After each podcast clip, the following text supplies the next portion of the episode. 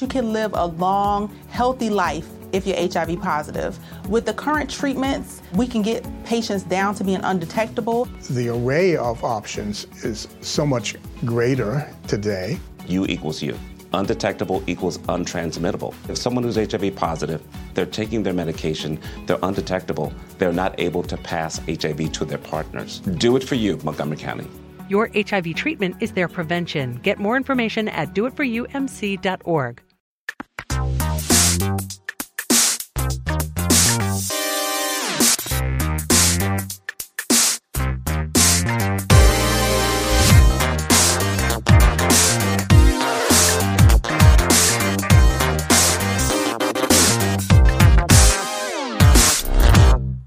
Saudações a todos e bem-vindos a mais uma edição do Mothership, podcast de videogames e outras formas de entretenimento eletrônico do Overloader.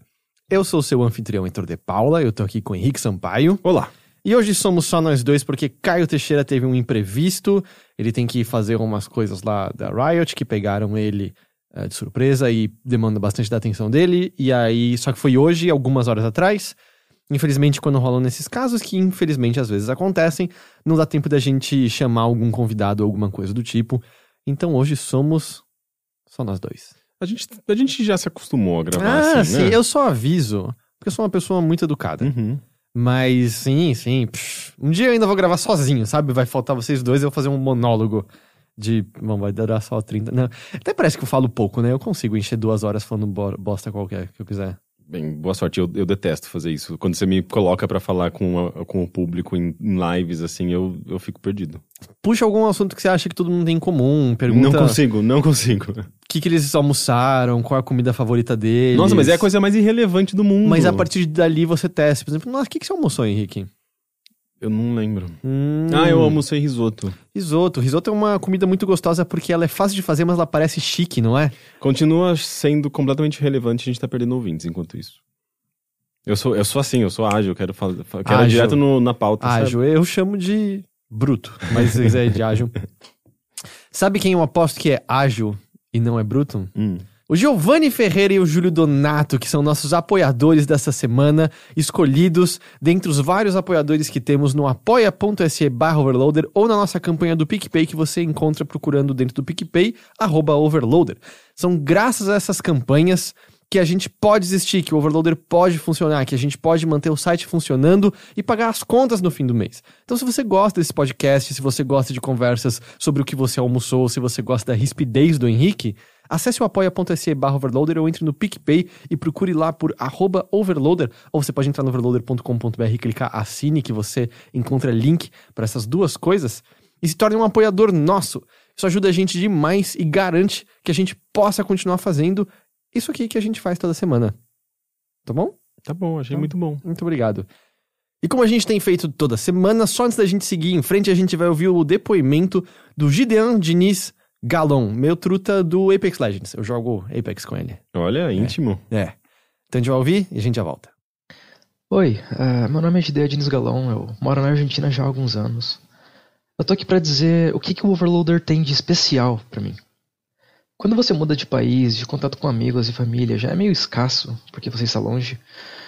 ah, vocês se tornaram aqueles encontros semanais pra rir e informar. Ah, toda semana sai podcast e vocês sempre estão lá. Seja quando eu estou indo pro trabalho ou voltando da faculdade, vocês me fazem companhia. E são aqueles tipos de amigos que a gente considera tanto, tanto, tanto, e a gente mal se conhece. Ah, vocês participaram de momentos de solidão nessa cidade, mas também participaram de muitos dias de alegria e vitória. Seja enquanto eu organizo a casa ou jogo algum jogo de RTS.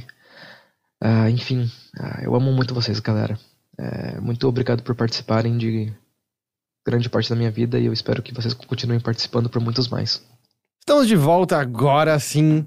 Então, já que você quer ser ágil, já que você quer ser rápido, e a gente tem jogos bem legais, eu acho, pra, pra falar sobre hoje. Começou, né? Começou, A- cara. agosto apocalíptico. A gente podia dar um, um adjetivo pra cada mês do ano, né? No calendário de videogames. É. Nesse ano é agosto apocalíptico, porque saíram Ó, uns cinco jogos de uma vez só? Só assim? hoje saiu Control, Ancestors, The Mankind Odyssey, Knights and Bike.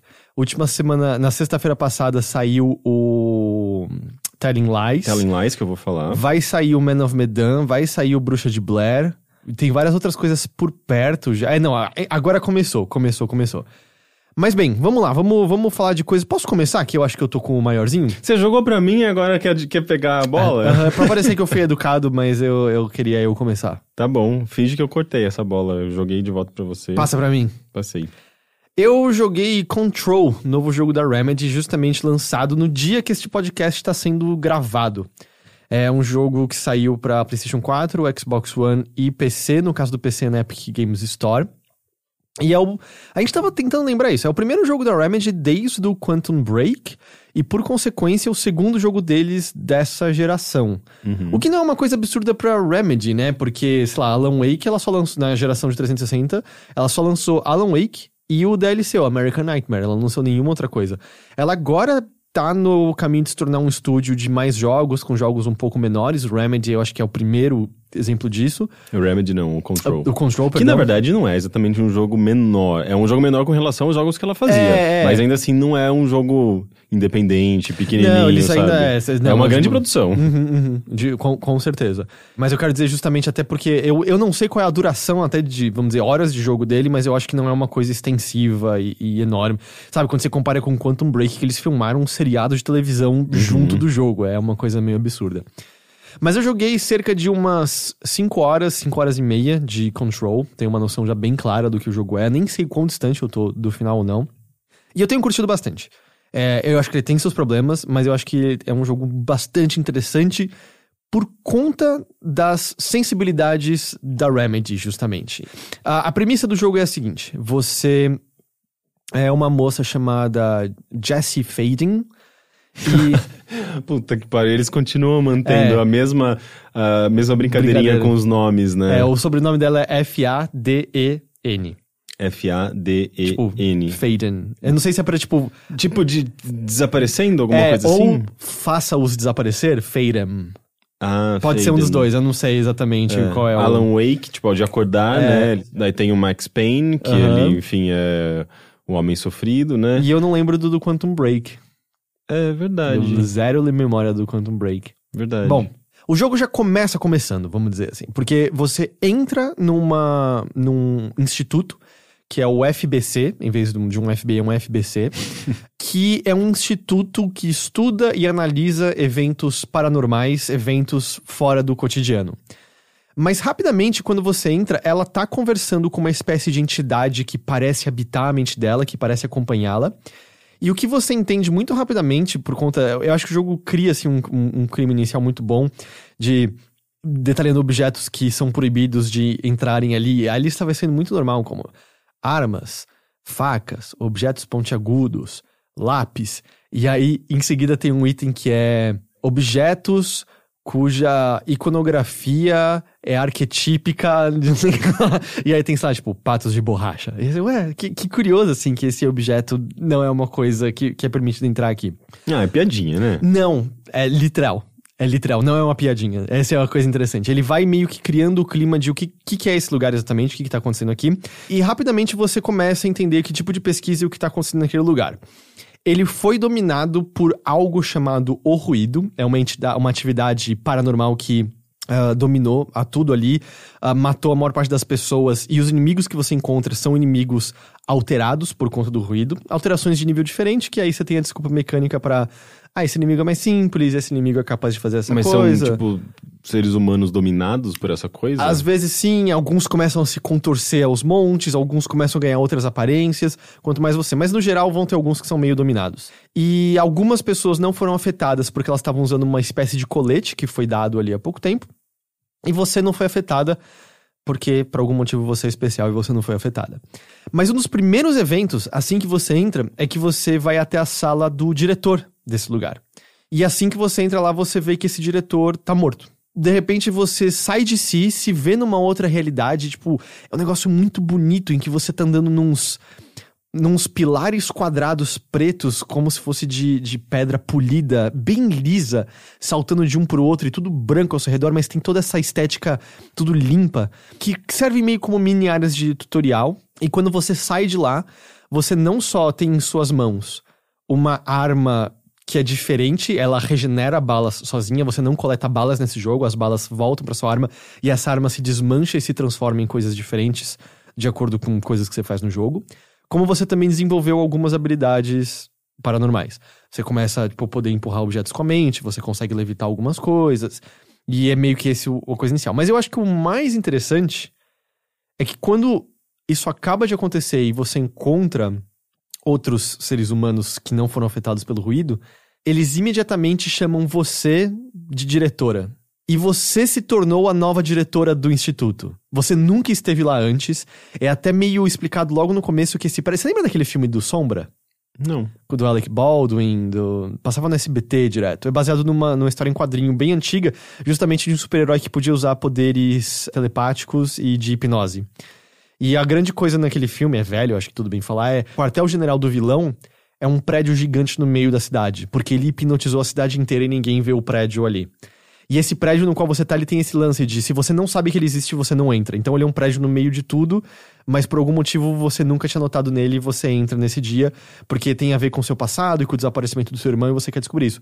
Mas nisso eu acho que o jogo começa a pintar essa aura de surrealidade dele, de, de desse ambiente onírico, em que você é a nova diretora. A sua personagem não questiona isso. Os outros personagens agem como se fosse extremamente normal o diretor antigo ter morrido e de repente você ser a nova diretora.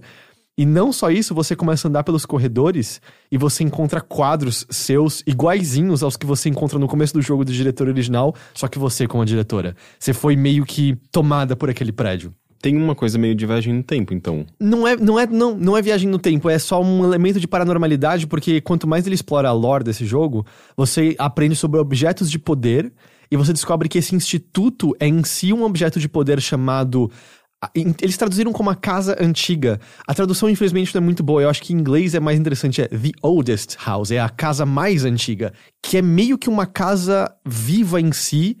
Que pode meio que se expandir de acordo com forças fora da, do controle das pessoas. Mas mais interessante é que a arquitetura dela é uma arquitetura brutalista. E lugares dominados a arquitetura toda se desmanchou, mas como por conta da natureza dessa arquitetura ser toda de ângulos retos e arestas, quando você purifica esses lugares é como se ela deslizasse e se encaixasse novamente de, uma, de uma maneira que fa faça mais lógica para nossa mente. E é tudo visualmente incrível, assim, porque é justamente essa, essa coisa bem de institutos de burocracia pura. É só um serviço que eles fazem ali, como quando você vai para qualquer prédio governamental e são uns prédios meio chatos, por assim dizer. Sim, é, não tem nenhum, nenhum elemento estético, assim, é muito, tudo muito funcional, tudo muito ângulos retos. Frio. É. Exatamente isso, mas funciona muito bem pro jogo, sabe? Tudo se deslizando, encaixando e você estando naquele ambiente funcional e, e, e, e, burocrático novamente. É tudo muito legal esteticamente nesse jogo. mas, aí... mas isso não, não gera um, uma canseira, assim, por, pelo fato do jogo Uh, se passar, pelo que, eu, pelo que eu vi até agora, pelo menos é se passar inteiramente dentro desse prédio e, e lidar sempre com essa, esse, esse tipo de arquitetura. Tudo que eu vi desse jogo é, é, é, é, nesse ambiente. Então, eu tô. É uma coisa que eu tô curioso, porque eu não sei quanto tempo ele dura, justamente. Mas ele traz variedade porque você vai para outros ambientes ali dentro que oferecem uma certa variedade e que sempre tem a ver com algum estudo paranormal que tá rolando ali. Por uhum. exemplo, você vai pegar um documento que fala sobre ah, tem umas árvores aqui no meio e o zelador fica cantando para O zelador é um personagem também meio místico, estranho, assim, nesse jogo. Mas ele fica cantando pra ela. E quando você chega nesse lugar, só de ter essa árvore no meio desse salão que é frio e parecido com os outros, mas ter isso ali já causa um choque diferente do que você estava vendo antes. E eu acabei de passar por um lugar que quase fosse umas minas de umas pedras pretas polidas que tem a ver com um evento paranormal que aconteceu. Então eles acham variedade. E um ambiente pro qual você retorna o tempo todo é um motel de beira de estrada que tá ligado à casa mais antiga, porque existe na mitologia ali daquele jogo, como eles falam, sabe como todo motel de beira de estrada que você encontra é meio que o mesmo e você sente que você já conhece a aparência dele mesmo quando você nunca os visitou, que é um elemento super comum para desde as histórias que brincam com onírico até sabe, Twin Peaks. é, é, Mas isso é bem norte-americano É bem norte-americano, né? é assim, o jogo se passa no- nos Estados Unidos, é bem norte-americano. Embora, embora a Remedy seja finlandesa. É, mas é meio que uma coisa bem comum deles, né? Tratar dessa, do tipo, Max Payne é o, é o lance do policial lutando contra a corrupção Sim. de Nova York. É, Sim, é não, é, é o... Como chama o, o roteirista principal lá? O... Sam Lake. É, o Sam Lake. Ele é muito influenciado por produções de TV norte-americanas, né? Todos nós, né? O imperialismo Sim. norte-americano Uhum. é aquela coisa bizarra da gente ver um filme como Caça-Fantasmas e ver a Nova York dos anos 80. Eu nunca pisei em Nova York de qualquer época.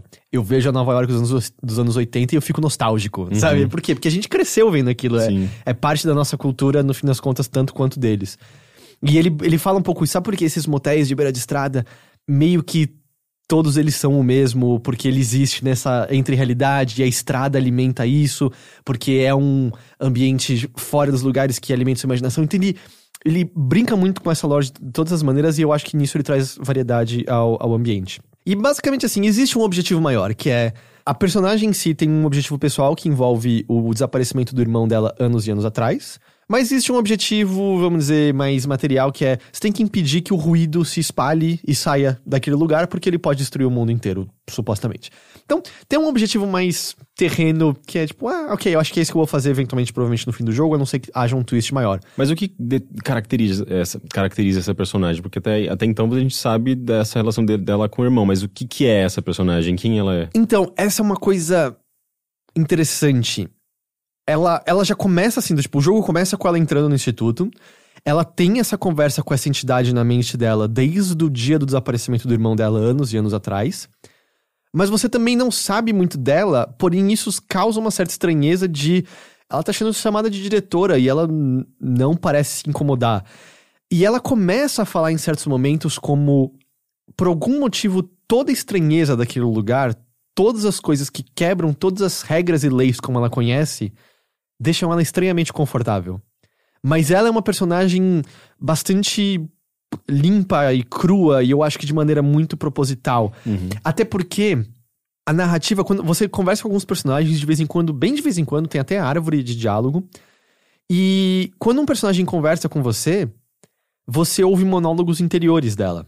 Quase como se se fosse em qualquer outro jogo, esses monólogos interiores estariam ali para representar qual o entendimento seu como jogador e dela do que foi dito, para então dar a você uma escolha de fala em seguida. Do tipo, se uma personagem vira e fala assim: Ah, mas como é que você achou esse lugar? Aí o monólogo interior dela: Ah, será que eu devo falar sobre você, falando da entidade na cabeça dela? Ou será que é cedo demais pra eu falar isso? Num outro jogo qualquer, você teria a opção de vou falar sobre a entidade, não vou falar sobre a entidade. Nesse jogo, não. Ela vira e fala automaticamente em seguida. Porque a impressão que tá me dando, e eu não tenho nenhuma resposta, isso não é um spoiler, mas o jogo parece ter elementos meio metalinguísticos em que essa entidade na cabeça dela é potencialmente o jogador. Ao ponto de que quando o ruído fala com você e, e você compreende as coisas de maneira estranha, muitas vezes substantivos, é, a palavras aparecem divididas em barra, como dois substantivos para representarem a mesma ideia. E muitas vezes a mesma ideia é representada com palavras que a gente associa a jogos e a videogames. Tipo o quê? Ah, ele, ele, vira- ele usa a palavra videogame em certo momento, assim, tipo, ah, eu tenho que fazer, é, tipo, sei lá, encontrar esse lugar, barra, videogame. Tem que, tipo, mexer nisso aqui, barra, play. A gente tem que fazer isso aqui, barra, interagir. Entende? É, palavras que a gente associa e ele usa literalmente videogame em certo momento. E o nome do jogo é Control, E o né? jogo e do você jogo é tem Control. controle sobre a personagem. E a personagem fala sobre como ela é protegida pela entidade. Eu acho que ele tá indo na direção de. Por que ela é protegida? Porque eu tô controlando ela. Porque eu tô a salvando do perigo. Porque ela não é treinada pra nada disso. Como ela pode estar se dando bem nisso tudo? É, e considerando o histórico da- de, do Sam Lake mesmo, né? Ou coisas como Alan Wake, eh, que tem uma. A trama não é jogada, assim, as coisas não são entregadas Não, não. de maneira gratuita, existe uma profundidade. Alan Wake, uma das grandes Alan coisas. Wake é maravilhoso. É o quão. Ele, ele tem um final bom, mas não é concreto. É bem aberto pra interpretação. Não, e é uma, é, é uma pira de, de mídias, sabe? Tipo, sobre literatura, videogame, autor e criatura, o criador e a criatura. E nesse, bom, tem FMV, obviamente, porque é a Remedy. Control tem FMV? Aham. Ah, que legal. É, tem desde uns vídeos que você abre do diretor falando coisas, porque eventualmente você consegue conversar com o diretor mesmo ele estando morto. Mas tem uns vídeos de FMV do cientista falando de novos experimentos que eles estão fazendo, uma coisa bem institucional dele, tipo, aqui fazemos experimentos descobrindo coisas sobre a natureza disso aqui, bem tosco, mas um tosco bem proposital. Ele parece estar tá querendo brincar com, por exemplo, ele ou melhor, deixa eu dar um passo para trás para deixar claro uma coisa. Porque, apesar disso tudo que eu tô falando, ele é um jogo de ação. Ele é um jogo de tiro em terceira pessoa, em que você vai desenvolver poderes que são usados para combate. Por exemplo, você vai levitar objetos e arremessar objetos nos inimigos. Que é a parte mais batidinha, né, desse jogo. E, e, e não é constante. Eu até acho que chega a ter um problema de ritmo, às vezes, em que você vai passar muito tempo só andando em corredores e lendo coisas e observando coisas, para de vez em quando ter um encontro bem rápido para depois bastante tempo só de você andando. E de certa forma o Quantum Break já era muito já era assim. muito o Alan isso. Wake é muito. Eu acho que é um, é um eu acho que tirando uh, o Max Payne, os jogos da Remedy são assim, né? São muito focados em exploração e narrativa com segmentos de ação. Eu acho só que eu gostaria talvez que os elementos de narrativa fossem trabalhados de maneira mais interessante, porque eu acho que muitas vezes se resume a ande até aqui, leia o documento. Ande Uhum, até aqui, sim. leia o documento. Eu acho que tem maneiras mais interessantes de fazer isso. Mas nisso eu chego num ponto que é se curtir o clima, apreciar o, o visual do lugar e como esse lugar se desdobra pra você de diferentes maneiras, é, gostar dessa vibe de estranhamento, dessa coisa surreal, de você querer ler os documentos, se isso não soa interessante, acho que você deve passar desse jogo. Porque não é que o combate em si não é prazeroso. É, é- a mecânica de tiro é gostosa, é legal você arremessar os objetos nos inimigos, Mas não é foco. e é simples, é bem simples, assim, eu, eu tô achando extremamente fácil no normal, eu não sei se tinha dificuldade além disso, mas tô no, no padrão, extremamente fácil. Eu já fui apresentado a uns três ou quatro variações de inimigos diferentes, eu não tenho que agir de maneira diferente nenhuma com eles, eu ainda só tiro e arremesso objetos neles e eles morrem. E eu não sei se isso é porque você tem uma árvore de habilidades, você pode botar pontos a primeira coisa que eu fiz, eu botei no máximo causar mais dano arremessando objetos dos inimigos, porque eu acho muito mais legal do que atirar neles. Eu tô destruindo tudo, tudo, tudo, tudo que eu arremesso. E sem contar que se você puxa um objeto que tá entre. é, que tá depois do inimigo, quando o objeto tá vindo na sua mão, ele já acerta o inimigo uma vez. Se você joga de novo, ele acerta novamente. Se você puxa um objeto e solta o botão de puxar, o objeto passa por você e acerta um inimigo atrás de você. É, eu acho muito mais legal do que só pra, pra, pra, sabe? Nossa, mas você tem que ter um retrovisor pra acertar o inimigo. É, né? é que o jogo ajuda bastante. É nessa- meio magnetizado, E você não assim. precisa nem mirar num objeto. Se não tem nada pra você puxar, é que às vezes você quer, porque, por exemplo, puxar um extintor, puxar um explosivo vai causar mais dano. Mas se não tem nada, ela puxa um pedaço do piso mesmo e arremessa na- na- nas pessoas e tal. Mas é engraçado que essa é uma das mecânicas mais antigas, assim, tipo, mecânicas, né? É um dos recursos, uma das tecnologias eh, mais antigas pra. Uma das aplicações mais antigas pra esse tipo de jogo, né? Tipo, Half-Life 2 fazia isso, né? E há mais de. brincar com a física. Há 15 anos, assim. É, Por isso que eu, eu via, eu ficava muito. Não sei se eu quero jogar esse jogo, porque eu já. É uma ideia muito antiga, muito batida. E eu tava esperando talvez um pouco mais de criatividade com os poderes. Por exemplo, uma das coisas que eu abri é fazer um escudo. É, é, não sei, é só muito sem graça esse tipo de habilidade. E, e até uma das coisas que eu. Que, que, que é uma coisa meio Quantum Break. Quantum Break tinha. Tinha escudo, eu não Você lembro. fazia um escudinho de, de um campo de força que você podia an- andar. Eu acho que se eu fazia isso, isso justamente pra você se aproximar de alguns inimigos e dar um golpe, alguma coisa assim. É curioso, assim, eu tô achando os poderes um pouquinho sem graça. E até coisas que ele tem é. Ele tem loot. Não é frequente, mas ele tem, que você pega modificações pra você e pra para suas armas. Tipo, você pega desde pedacinhos de coisas pra construir diferentes modificações dessa sua pistola universal. Mas a bem na verdade é, eu fiz modificações. Uma é metralhadora, uma é uma shotgun, uma é uma sniper, sabe? Tipo, não, não tá. não- nenhuma coisa que eu vi é uma arma pirada de maneira nenhuma. E você tem essas modificações. E elas são só meio chatas, porque é meio. Ah, eu botei na, numa das armas, eu faço mais 38% de dano no escudo de inimigos. E aí eu peguei uma versão melhor disso. E aí é mais 44% de dano no escudo de inimigos. É só meio chato. O que, que representa mais 6% de dano no escudo, ainda mais quando os combates são tão instantâneos? Entende? É, eu, eu sinto que power-ups têm que ser mais divertidos, eles têm que ser sentidos mais na prática, a não ser que seja um RPGzão bem cabeça, que você tá melhorando essas porcentagens constantemente, como num Diablo que, ah, essa arma em vez de 3, 11 é 4, 12. Tá, mas dali a 5 minutos você vai pegar outra arma. É ok a, a mudança ser mais gradual. Como não é o caso, eu só acho meio, ai gente, sério mesmo? Que é tipo, eu tenho que ficar feliz que eu peguei um mod que me dá 3% a mais de alguma É, coisa. Eu acho que, na verdade, é uma, é uma forma de recompensar o jogador e dar uma- um senso de progresso. Eu acho que é mais isso do que, de fato, tipo, a, a, a utilidade disso dentro do sistema do jogo. E sabe quase que me cheira?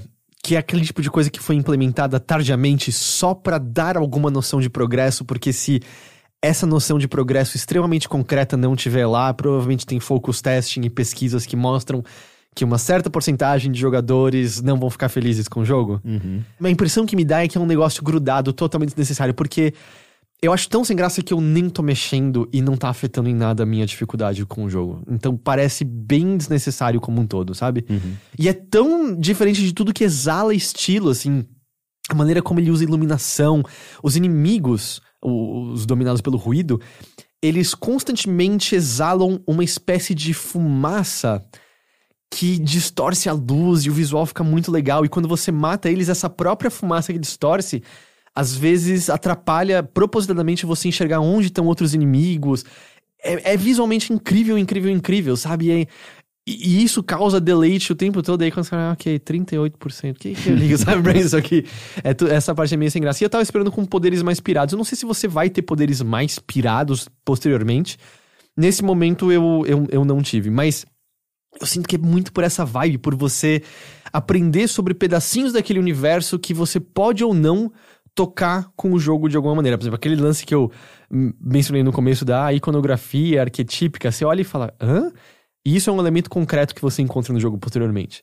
Mas nem tudo é, mas ainda assim alimenta a dimensão de com que você tá lidando, o que eu acho que é muito interessante porque no fim das contas, essencialmente a aventura inteira tá se passando dentro de um prédio de governos chato, por assim dizer. E aí você lê e aí você começa a ter noção da de que é maior do que tudo que você jamais imaginou, sabe? Que isso estava ao seu redor o tempo todo. Tem um bem no começo que eu fiquei muito. Será que isso significa o que eu tô pensando? Que eles mencionam sobre lendas urbanas. E tem uma ideia meio como o livro de RPG do Mago, ou New Gaiman American Gods e coisa do New Gaiman, que eles falam que lendas urbanas, quando várias pessoas acreditam na lenda urbana, isso por si só dá força para que aquele fenômeno passe a acontecer de alguma maneira, porque tem muitas pessoas que acreditam naquilo. Que é um conceito de fé, na verdade, né? Tipo, é, é, é, não, não, é- não, não que exista cientificamente, mas assim, é um negócio que muita gente acredita. E, e o no American Gods, por exemplo, concretamente, ah, por que, que a mídia é uma deusa? Porque as pessoas idolatram a mídia, e então a mídia se torna uma entidade e vira uma deusa. A é, mídia? A mídia. Literalmente. Literalmente a mídia é uma deusa em American Gods.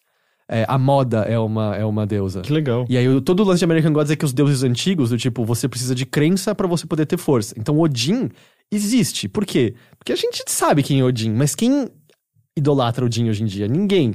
Páscoa existe? Existe. A data é comemorada, mas alguém lembra que é o solstício de, acho que é de verão, sei lá? É, não, ninguém. Então são deuses enfraquecidos. A mídia é um deus novo, mas muito mais forte, porque ela é essa a ideia. Uhum. É o lance de atualizar eh, conceitos eh, religiosos pro, pro que a gente. Sei lá, o shopping podia ser um, um deus. E, e aquilo, você vai dizer que mídia não é idolatrada tal qual um deus era idolatrado ano, décadas, centenas de anos atrás? Ah, então ele, tem- ele, ele apresenta isso, ele fala, então, tipo, a crença na lenda urbana é em si uma maneira de desses eventos acontecerem. E esse instituto quer que os eventos aconteçam, porque se os eventos não acontecem, eles não têm como estudar. E eles mencionam ali bem brevemente, e às vezes é difícil entender os textos, porque os textos todos que você encontra têm pedaços é, redacted, sabe? Com a, a, a linha preta apagando palavras e conceitos, porque é tudo dizer, oh, tá tudo é confidencial nesse lugar. Mas eles mencionam muito assim, ah, e é por isso que a gente tem que achar maneiras de alimentar as lendas urbanas. Como aquele programa que a gente fez que ajuda a fazer isso. Eu acho que é um easter egg que Night Springs, que você vê em Alan Wake, é um programa criado pelo Instituto, que é um programa lá em- além da imaginação, Uhum. pra atiçar a imaginação das pessoas e fazê-las acreditar em coisas e, por consequência, fazer com que mais eventos para- paranormais ocorram no mundo e você e o Instituto tenha. E você começa. E se tudo Alan Wake for só um evento paranormal que esse Instituto estudaria de alguma maneira? Ele, ele parece estar conectando, né, os universos e al- alguns elementos desses jogos. E nada concreto, mas ao mesmo tempo pode ser, sabe? E eu acho que isso é o que é gostoso, porque ele atiça a sua cabeça. Esse lance um motel, todas as vezes que ele aconteceu foi maravilhoso. E aí, visualmente, tem claras inspirações em Twin Peaks, nessa coisa do, do, do surreal. Ah, ele brinca muito com, justamente até por conta da arquitetura, ele brinca muito com a simetria das coisas e essa.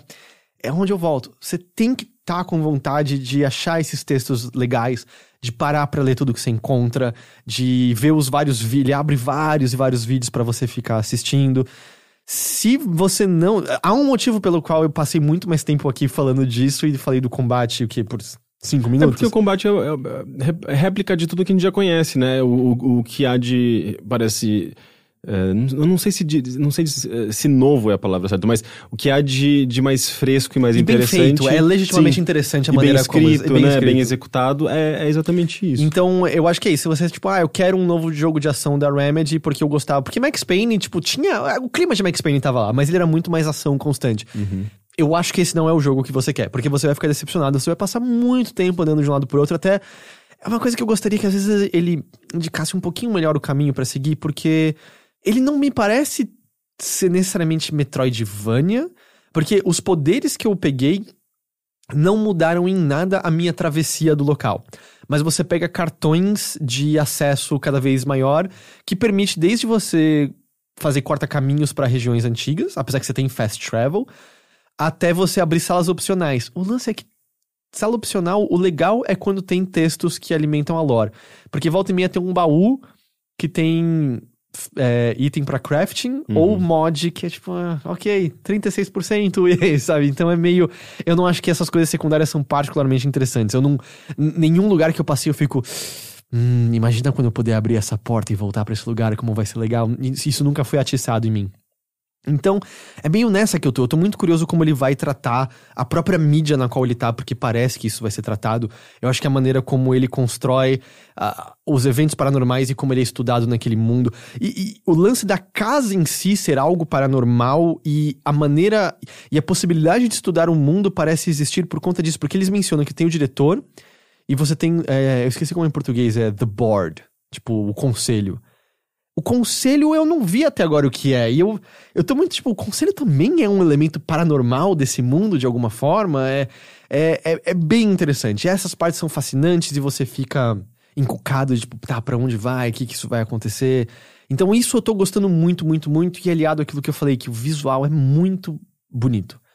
Mas se você só quer um jogo de ação, esquece, espera. Mas eu acho que não, a Remedy não é isso. Mesmo pra, pra quem já, tipo, já conhece Remedy, eu acho que a pessoa já, já, já sabe que eu não é isso. Eu né? concordo, eu não acho que é um problema. Eu só tô deixando avisado, uhum. sabe? Porque às vezes você vê, tipo, até porque eu acho que o que eles estavam mostrando em trailers ah, é, era é focado muito em mais. ação, né? E é uma coisa curiosa, eles não têm a divisão em capítulos como o Alan Wake e o negócio tinha, mas tem. Quando você completa um objetivo maior, ele faz o lance de fazer pans por áreas, como se fosse é, nas cenas do próximo episódio. Não tem nenhum narrador falando isso, mas ele tem, volta e meia, ele vai pegar um personagem chave e coloca num ambiente todo escuro, só com iluminação vindo em cima dele, girando, e a personagem falando com pensamentos sobre e esse personagem, o que ele quer dizer, o que será. Sabe, indagando, você vai ver esse personagem no próximo episódio, o que uhum. será que isso vai significar? Esse elemento de TV, né, que eles sempre Que tá no DNA muito. deles, né? Uhum. Eles, é, é, muito importante pro, pro tipo de narrativa que eles constroem. Tanto, até, é, acho lindo quando você entra num novo lugar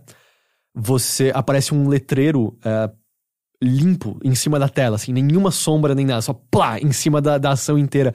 É, para mim, claramente inspirado no Mind Hunter, a série do Netflix. Tava conversando com você sobre uhum. ela até antes da gente gravar aqui. Que o Mind Hunter faz isso, ele põe esse letreiro limpo ali, que eu acho que visualmente é incrível.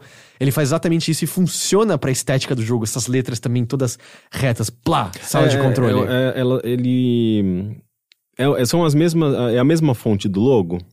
Eu não tenho olho tão bom para isso assim. Tá, eu... mas eu imagino que sim. É... Porque o logo ele não é meio tortinho?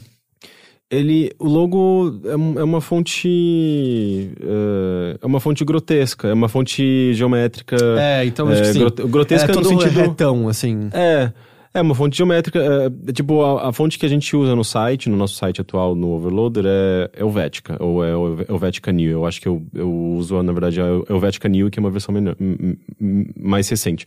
É, mas É basicamente são fontes muito geométricas, tanto é que elas são usadas muito em coisas assim sobre funcionalidade, sabe? Caixa de remédio, fonte geométrica. Helvética deve estar em todas as caixas de remédios mais antigas, assim, mais clássicas. O metrô já usou Helvética, que é muito sobre você bater o olho e saber exatamente o que é aquilo, porque é para ser funcional, não é para ser necessariamente estético e lindo. E ele e ela é chamada de grotesca justamente porque começaram a usar essas fontes como contraponto para fontes muito rebuscadas. Sabe, tipo, na época do, sei lá, no, no Art Deco você já tinha umas fontes mais geométricas, mas essa, essa, essa fonte começou a surgir num, num, período em que as fontes ainda tinham muito frufru, sabe? Tipo, uns tamanhos desnecessários, umas perninhas desnecessárias, e essas fontes que, que não são serifadas, né? Que não, uhum. que não tem a perninha, não tem, não, não tem as conexões é, entre... Definitivamente não é serifado, essa que aparece. É, sim. É, são, é, são fontes não serifadas brutalistas, é, é, grotescas, e eles... E eles deram esse nome de grotesco justamente porque o bonito na época era um, era enfeitado. E daí eles olhavam para essas fontes que não tinha nenhum, nada bonitinho, sabe? Tipo, nenhum elemento estético, chama, começaram a chamar de grotescas. Daí Ima, ficou. Imagino que seja tal qual o grotesco se opõe ao sublime, né? Um uhum. é o oposto do outro, deve ser. Sim. É, e bom, e faz muito sentido, né? Com a arquitetura brutalista. Exato, esse, tipo... exato. E o, o, a, o, o, prédio tem essa coisa utilitária, funcional, sabe? E, e tá muito ligado mesmo a design. Tem, tem escolas de design que, que são muito sobre isso, sabe? Tipo, sobre é, beleza, sobre é, você dar cor e sabores, e você tem essas outras, tipo, escola de Ulm, que é uma escola mais alemã, assim, que é brutalismo, uhum. é, funcionalidade, é, formas geométricas clássicas, sabe? É, ah, então é. E, o jogo, ele tá, certamente ele tá brincando com isso, sabe? Ele sabe. Tudo que eu vi nele, e considerando também a fonte é, do logotipo, ele sabe muito bem que ele tá. Como ele tá aproveitando design, tipografia e tudo isso. Ele, aliás, ele também brinca um pouco com. É, como é que é? É anacronismo quando. Não. É, quando não é. Você não consegue determinar exatamente em que tempo ele tá. Que nem, é, o, que nem o It Follows. Eu esqueci Sim. essa palavra. Porque tudo ali parece meio antigo, meio anos 70, parece às vezes. Do tipo, a comunicação deles é com um tubo pneumático, por exemplo. Uhum. Mas você encontra um documento que menciona Wi-Fi. É, é, é, é totalmente anacrônico. Por, por que que é? Porque, um, e, e, eu não sei em qual tempo eu tô, porque as televisões, você encontra umas televisões de tubo, meio velhas e tal. Uh, e ninguém puxou um celular do bolso, isso é verdade. Mas ao mesmo tempo, tava escrito. Só se o Wi-Fi existia de alguma forma que eu não tô conhecendo, não sei, mas. não, tipo... não existia. O Wi-Fi é um negócio, de, sei lá, de 2000 pra cá. É, então é, é, curioso, assim. É, eu, eu, então, entende a vibe de tudo que eu tô falando? É meio, é meio isso que eu acho que é o que vale a pena nesse jogo. espero que eu tenha conseguido transparecer Uh, isso, assim, é... Sim. Não, é eu que, sei lá, acompanhei trailers e tal, e, e a, gente, a gente sabe como funciona essa indústria, né? Se vai, você vê os trailers da E3, é só tiroteio. Então eu olhava para aquilo e falava, nossa, a Remedy fazendo um jogo assim, não tem nada de novo aqui. E eu, eu simplesmente fui ignorando. Uh, e, e, agora, vendo você, você falar e sabendo que o jogo é muito mais do que isso, eu tenho interesse, sabe? É, e eu acho que eu até fico feliz que os combates não são desafiadores e rápidos, porque para mim é quase meio. Eu só quero. Eu quero ver mais, eu não quero isso aqui na minha frente. Se eu encontrasse um desafio que eu empacava, eu acho que eu só ia ser, sentir que tava indo contra o que o jogo tem de melhor. E, e eu, mas eu sinto que não é a primeira vez que a Remedy tem o lance de. Parece que eles fazem um jogo que é talvez mais breve, mais direto ao ponto, e eles têm que botar coisas para parecer um jogo mais tradicional. Desde os mods que eu falei até o fato de tempos em tempos brotam missões temporárias. Do tipo, volte para aquele lugar e mate todos os inimigos lá. E aí aparece, sei lá, tem 20 minutos para fazer isso. Ignora isso, porque você vai ganhar como recompensa um mod que você não vai usar e é. Por quê? Por que a gente precisa disso, sabe? Ficar voltando pros lugares como se fosse um.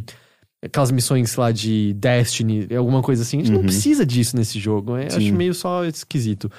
Então eu, eu, eu tô gostando, assim, eu tô muito intrigado, eu quero ver a conclusão dessa história com certeza. De novo, a estética dele me maravilha constantemente, assim, sabe? Eu volto e meio quero parar e ficar olhando, tipo, olha como a luz tá passando aqui. Tô jogando no PC, tá rodando excelente lá. É que e... seu PC é ótimo, né? É, mas eu, quando eu fiz a transmissão, eu não botei o jogo no máximo, justamente para garantir que tava tudo tranquilo. Eu joguei tudo no médio ele, e no médio já tava lindo. E não me pareceu pesado, mas sim, meu PC é bom. Infelizmente, eu ouvi relatos de que no PlayStation 4 base, pelo menos, ele tá rodando muito mal. Muito, muito, muito mal.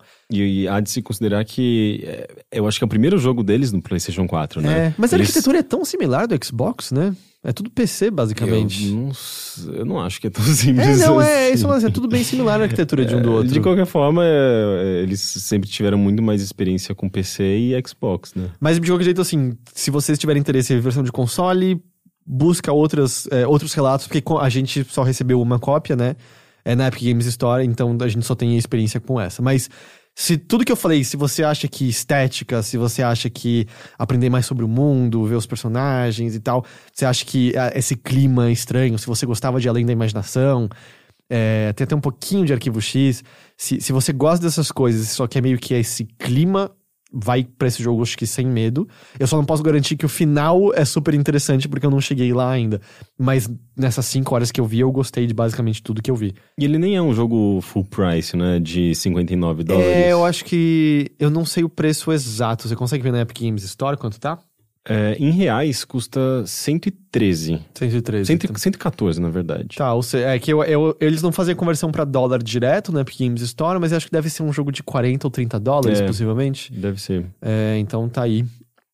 Eu não sei quanto tá exatamente no PlayStation 4 e Xbox One.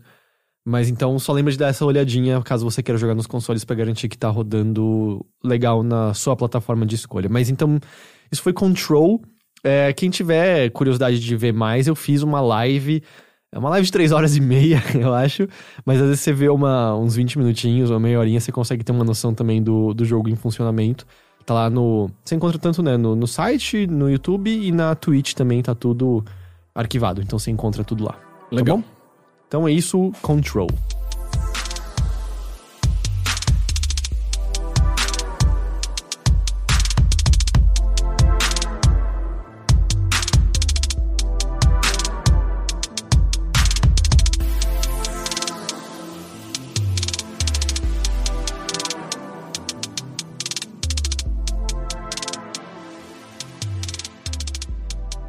Henrique, agora eu devolvo a bola pra você. Legal. É, eu tô jogando. Na verdade, eu já terminei, mas eu continuo jogando porque eu, acho, eu tô achando esse jogo maravilhoso. O Telling Lies, que é o novo jogo do Sam Barlow, ele dirigiu ahn, Her Story, ele trabalhou em um jogo do Silent Hill no passado, né? Eu acho que o Shattered Memories. Hum, faz sentido. É, ele, tra- ele trabalhou em Shattered Memories. War Games. É, ele trabalhou em War Games, né? Essa, é, essa última versão, que é mais ou menos. É menos videogame, mais TV, né? O Telling Lies, ele é, ele é quase que uma continuação do Her Story, assim. Na verdade, ele, ele pega os conceitos de gameplay do Her Story e estende isso. Ele, ele, ele toma o Her Story como base e faz uma coisa muito maior. O Her Story, pra quem não jogou, é de 2015, né? Se eu não me engano. É, Eu, eu, coisas que eu nem lembrava, assim, pro. é, eu lembro quando esse jogo saiu, eu acho que eu fui o primeiro da gente que jogou e tal, e aí foi aquela coisa espalhando um pro outro. Tem review meu desse jogo no Overloader, eu nem lembrava disso. Eu fui lendo, lendo assim, tipo, oh, essas ideias fazem sentido, fui eu que escrevi isso aqui, que coisa estranha. É, e é, é um, é um desktop thriller, como ele descreve, né? É, o, o Her Story. Você tem um, um desktop, você tem acesso a uma interface ali que permite você listar vídeos. É, você digita né, um, um termo que pode estar cont- contido nesse vídeo e ele vai listar os vídeos que tem essa palavra, né? Que você digitou ali. por exemplo, Control, e aí você pode achar um vídeo meu falando de Control, por exemplo. Exato. E daí você precisa assistir esse vídeo para começar a entender alguma coisa, né? Os vídeos, eles, eles normalmente aparecem sem uma ordem específica. Eu acho que, na verdade, eles aparecem cronologicamente, mas... Pelo menos, é, eu tô, talvez misturando Her Story com, com o Telling Lies. Mas enfim, você, a partir dessas palavras, você chega nesses vídeos e a sua, a sua, o seu objetivo é assistir esses vídeos eh, e entender, criar por conta própria esse quebra-cabeça, né? Tipo, criar essa trama, porque os vídeos, como você, como eles não estão sendo apresentados para você de forma cronológica, numa ordem específica, né? Como você precisa pesquisar por esse, eh, por esse, esses fragmentos a partir de palavras, e por isso mesmo as palavras precisam ser muito bem pensadas antes é, você se, se vê meio que montando uma história, como se, fosse um, como se você fosse um detetive. E o jogo nunca vai te dizer Ah, é isso mesmo que você tá pensando, você tá no caminho certo. Ah, você eh, tá, tá, tá fazendo a coisa certa. Não, tipo, você tem que construir por conta própria. Tanto é que eu jogo usando um caderninho. Eu us- eu usei um caderninho no Her Story, eu fazia anotações, ia linkando o personagem, ia meio que colocando tudo aquilo que eu entendia na história eh, nesse esboço. E eu tô fazendo a mesma coisa no, no Telling Lies e funciona. Mas sabe? só uma pergunta, porque no Her Story. Eu vou entrar nesses detalhes. É, não, porque lá ele indicava se você tinha achado todos os fragmentos ou não, e ele indicava em certo momento, ou você já tem o suficiente pra entender tudo, você pode ver o final, entre aspas. Isso tá no Telling Lies. É algo mais ou menos nesse, nesse estilo, mas é maior, como eu vou de- detalhar. É, o Telling Lies, ele segue essa estrutura, mas ele tem ah, um outro contexto, ele, ele tem coisas a mais. É, basicamente, você... O que você sabe no começo do jogo? Você sabe que uma mulher é, acessa um computador e ela acessa esse, essa interface com alguns documentos ali, inclusive, já preparados para você ler, se você quiser. É importante que você leia. É, tem, inclusive, um manual de funcionamento desse- dessa ferramenta que ela vai utilizar, é, como se fosse um scan, assim, de uns PDFs. Tem um TXT com algumas indicações, algumas ah, ah, sugestões do que você pode fazer, e esse TXT, assim, é uma coisa meio meio hacker, assim, sabe? Tipo, alguém, uh, uh, alguém passou essas informações pra você de uma maneira talvez ilegal e, e, e você tem acesso a, a uma ferramenta chamada. uh, eu não lembro o nome da ferramenta, mas ela tem um ícone de um olhinho. E é meio que uma ferramenta baseada num negócio que, que existe de fato, da NSA, que é o. Pri- Pode ser Prisma? Prism? Não. É algo, é, é algo, era isso? é, algo, é Da- algo assim, se eu, não- se eu não me engano. É, que é, é é uma ferramenta que permite você acessar vídeos e, e esses vídeos são indexados num- numa, numa database a partir de palavras. Então, assim como no Her Story, você também digita é, uma palavra e você vai é, cair nos vídeos em que essa palavra está presente no, num, num texto de- de- de- do, do diálogo desse vídeo. A diferença é que todos os textos, o, todos os, o, o, todo, todos o, todo o diálogo desse jogo, ele, ele é legendado. E, e você cai diretamente no momento em que a pessoa fala aquela palavra. Então, se você procura por love, você vai cair. eh, ele vai listar cinco vídeos, no máximo, sempre no máximo cinco vídeos, em que eh, essa palavra é dita. E esses cinco vídeos aparecem. É, os cinco vídeos que aparecem não são aleatórios. São os, os cinco primeiros vídeos da ordem cronológica eh, em que as essa palavra é mencionada. Eu então, acho que o Her Story era exatamente isso também, né? É? Ju- justamente porque aí você não poderia escrever is e aí aparecer todos os vídeos do. do- Uhum. do- E como ele limita, você. Você, obviamente, se você procurar por palavras assim, meio que sem muito critério, você vai sempre cair meio que nos, nesses mesmos vídeos, ou você não vai encontrar eh, os vídeos, digamos, mais recentes, né? Tipo, você vai sempre ver os vídeos mais antigos. Então você tem que começar a pensar de fato no que os personagens poderiam ter falado em vídeos específicos. Entender qual seria a progressão da conversa que você tá vendo. Uhum. Porque poderia levar um termo do vídeo que estaria posterior ao que você viu, meio e que isso. não está num, num vídeo inicial, porque é, é, como ele tem essas limitações, você pro- provavelmente é, é, estaria listando os, os primeiros vídeos e não os últimos vídeos que você quer ver. A diferença é que é, você- a partir de um vídeo, você pode pausar é, a qualquer momento e, e- pegar uma das palavras da, da, da legenda, né, do que está sendo dito naquele momento, e usar essa palavra de referência. Então, os vídeos linkam para outros vídeos. É, e tem uma outra coisa. Aqui você tem controles de avançar e retroceder. E diferentemente de Her Story, que os vídeos eram bem curtinhos, assim, de no máximo um, dois minutos, aqui você tem vídeos de até, sei lá, oito, nove minutos. Isso não torna cansativo às vezes? Por isso que você tem a função de avançar e retroceder. E os vídeos nunca começam do começo. Eles vão obrigatoriamente cair em algum ponto, porque você, é, você é, entra nos vídeos a partir de palavras. Então, se você digitou love e, e a pessoa fala love é, no final do vídeo, ele, você vai cair no final desse vídeo. Mas você Se pode voltar pro começo. você pode voltar pro começo, mas é extremamente cansativo. Se você quiser, se você tá, tá num vídeo de 8 minutos e você quer ver esse vídeo do começo, você vai ter que fazer o esperar um bocado. Ah, ele não, tipo, não é só uma barrinha. Não existe uma barrinha, não existe uma, um lance de navegação. Ele intencionalmente tá fazendo você ver fragmentos e, e não ver esses vídeos inteiros. Até porque Qual que é a ideia? Você recebeu esse esse HD, né? Tipo, esse. Ele mora em Araraquara e mandou pra você. Mas é um lance meio hacker, é um lance de monitoramento.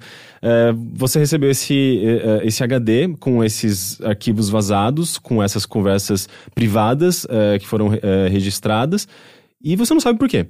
E, mas enfim, você tá controlando essa moça, é, inclusive o rosto dela fica sempre é, refletido na tela, né? Então você tá vendo a, interface dela, você tá vendo literalmente assim, tipo, o desktop de- dessa moça. E você. Isso que é muito louco, assim. Você sempre, sempre, sempre vai estar vendo o reflexo dela, como se fosse o seu reflexo no monitor, assim. É meio assustador às vezes. É, especialmente se o vídeo corta pra uma tela preta, porque a- apare- o rosto dela aparece muito claramente. Mas enfim. É, inclusive, isso é, é justificado até no manualzinho lá, que existem, digamos, limitações de segurança para você não é, ter acesso a todos os. o- tudo do, do vídeo a qualquer momento. Tipo, você consegue, mas é trabalhoso. E é intencional. Você percebe que é intencional justamente porque o, o, o jogo ele tá fazendo com que você lide com fragmentos e não com vídeos inteiros, como no Her Story.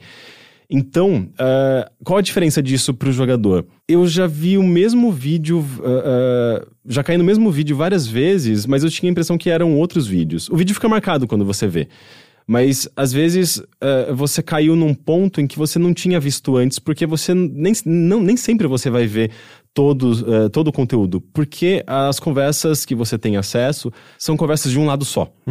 Então é muito esquisito você assistir uma conversa de um lado só. Você não tem todas as informações presentes para entender aquela conversa plenamente. E deve você ter partes de silêncio também, né? muitas partes de silêncio. Então, ah, quando você tá assistindo uma conversa, você consegue presumir o que a pessoa tá sentindo quando ela tá no, silêncio, porque ela tem expressões faciais, e você consegue entender o lado meio que dela, as informações que ela passou, mas para você entender plenamente aquela conversa, você precisa achar o outro lado da conversa. E esse outro lado tá enfiado junto nesse pacote, sabe? Nesses eh, são quase, eu acho que são mais de 10 horas de vídeo e são Ah, nossa. é, mais de 100 arquivos diferentes, eu acho que são 166, se eu não me engano.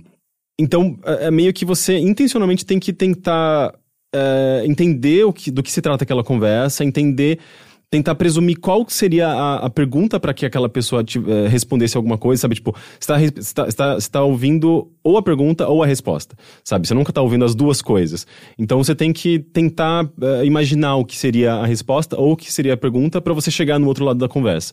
E aí sim você começa a entender, sabe? Tipo, ah, entendi agora o, o- o- qual é o diálogo deles. Entendi é, a, mo- a motivação por trás dessa sequência. Entendi, entendi o medo desse personagem. E, e- e é interessante que às vezes eu, eu chegava nessa, nessa, nesse entendimento de forma proposital, porque é, eu, eu via um vídeo, eu buscava pelo, por um termo específico e chegava no outro lado.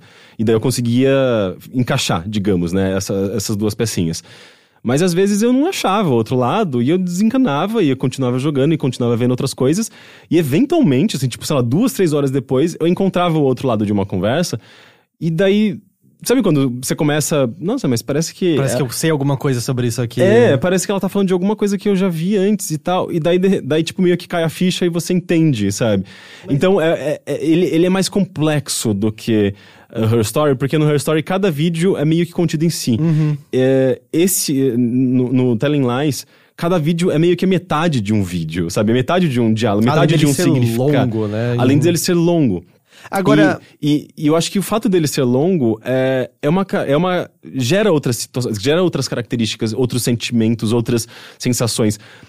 Tem muitas sequências em que nada acontece direito, sabe? Tem sequências, na verdade, eu acho que são algumas das partes mais bonitas desse jogo, em que o personagem tá, tipo, em casa, lavando a louça, é, levanta, vai pra um lado, senta no sofá, é, começa a olhar pra câmera, faz umas caras estranhas. E, e como você pode acelerar e diminuir, às vezes você vê, tipo, o personagem andando rapidinho, assim, na casa, fazendo alguma coisa. Mas, tipo, o jogo ele tem uma vibe muito melancólica, sabe? A, a trilha sonora desse jogo é maravilhosa. É, eu até descobri há pouco tempo que ele, ela foi composta por uma compositora indiana de documentários e filmes, assim, uma, uma, uma compositora muito boa. E por mais que seja um momento, digamos, em que nada acontece, tem uma beleza por trás desses momentos, sabe? É, beleza de. Seja tipo de representação da rotina, mas especialmente de uma humanidade, porque você está vendo essa pessoa no ambiente privado dela. É, você está vendo ela na sua rotina, você tá vendo ela falar com, com alguém que pro- provavelmente é muito importante para ela. É, até em, em termos de história, né? Tipo, eu- acho que uma das coisas mais legais desse jogo, na verdade, é você descobrir sobre o que ele, do que, o que, que é Telling Lies, o que, que- do que ele se É trata. isso que eu ia falar, é, tipo, você, você, você menciona que no início você não sabe exatamente o que você quer descobrir. Isso é bom ficar em branco Ah, mesmo. sim, é. Você não deve saber logo de cara quem é essa personagem que está olhando eh, esses documentos e que representa você, né, no jogo. Mas uma, uma coisa que dá pra gente eh, falar que tá, tipo, na sinopse e tu- tudo mais. Eh, bem, são quatro vidas privadas. Você tem um personagem. eh, eu acho que eu, eu consigo citar o nome de três personagens. Tem uma personagem que não é legal citar o nome. Eh, o David, ele é. Ele é um agente federal, ele tá infiltrado e. Isso é entregue logo no começo. Não existe um começo, né? Então não é melhor jogo. não falar tantos Mas aí que tá, assim? não, mas isso, isso é sinopse, sabe? Ah, tipo, tá. ele tá infil- infiltrado num grupo e ele. ah, ah, é, enfim, tá, eu acho que essa é a sinopse. David é um agente federal, ele tá infiltrado, infiltrado num, grupo, num grupo. Ele tem uma esposa ah, e tem outros personagens em torno desse núcleo que não necessariamente se conhecem. Mas o David é o ponto central, ele Tá. conhece esses personagens. Então o jogo ele, ele vai lidar com muitos, ah, muitas situações ah, de família. Ele tem sua esposa, ele tem uma filha. Ah, a esposa tem uma mãe, a, a mãe sofre de Alzheimer, a, a esposa tá sozinha, a esposa ah, se sente meio abandonada pelo marido. Ah, existem outras personagens, outros interesses românticos em torno do David. Então o jogo ele tá abordando diretamente traição, mentiras dentro de, de relacionamentos. Ele aborda, de certa forma, toxicidade masculina. Eh, ele aborda, uma- um- tipo, meio que. Como eu posso dizer? Um, um, um machismo. ah, não tão aparente, sabe? Uhum. Tipo, não tão descarado. eh, que possivelmente é s- algo sintomático, assim, tipo, de um relacionamento abusivo, sabe? Ele, então, ele, ele tá falando muito diretamente sobre relacionamentos eh, e sobre eh, a verdade e a mentira em relacionamentos. Bom, o nome do jogo chama Telling Lies. Exato. né? Na verdade, tem muitas, eh, muitos focos de mentira no jogo. Isso aqui é uma das coisas mais interessantes, porque quando você chega num, num, num vídeo de uma personagem, seja a primeira, a segunda vez que você, que você encontra aquela personagem ali, e são muitos personagens, né? Diferentemente de, de Her Story, que você só tem uma personagem falando sobre outros personagens. Aqui você tem muitos personagens falando sobre muitos personagens. Nem sempre você. Quando você cai logo de cara, você, sua tendência é acreditar naquele personagem.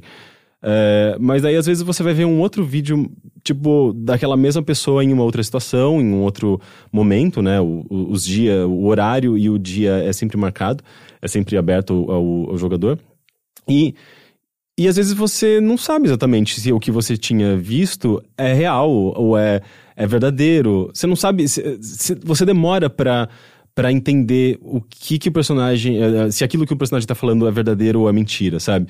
E leva muito tempo, leva muito, o jogador tem que ser muito paciente pra ir construindo essa história e entendendo que eh, mesmo quando o personagem tá falando alguma informação que é mentirosa, por que, que ele tá falando aquela informação mentirosa? E qual é o contexto disso? É, você mencionou agora, então, de ser paciente tem a ver com uma pergunta que eu queria, que, que eu pensei quando você mencionou algo antes, que é, dado o quão longos são os vídeos e a quantidade de informações, você acha que é um jogo que você meio que tem que jogar tudo de uma vez? Porque me parece que longas pausas vão fazer com que informações, quando você só tem metade delas, se você passar muito tempo, você pode perder essa metade que você precisa pra fazer essa ligação. É, eu acho que é, é um jogo que você tem que ter, ter meio que uma experiência de imersão, sabe? E essa experiência de imersão pra mim veio meio que automaticamente, porque eu fiquei obcecado por esse jogo. Mas você sabe? matou numa sentada só ou não? Não, eu precisei de mais tempo. É um jogo, eu acho que ele é muito maior do que Her Story.